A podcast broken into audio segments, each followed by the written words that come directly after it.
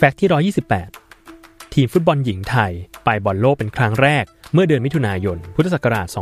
2558 ที่ประเทศแคนาดา ภายใต้การนำของโค้ชหนึ่งฤทัย สระทองเวียน และนวลพรรณ ล่ำซำผู้จัดการทีม จากชัยชนะเหนือทีมเวียดนาม เมื่อวันที่ 21 พฤษภาคม 2557 ในการแข่งฟุตบอลหญิงชิงแชมป์เอเชีย AFC Women's Asian Cup 2014 ทำให้เป็นทีมอันดับที่ 5 ที่มีสิทธิ์ในการเข้าแข่งขันฟุตบอลโลก 2015 รอบสุดท้าย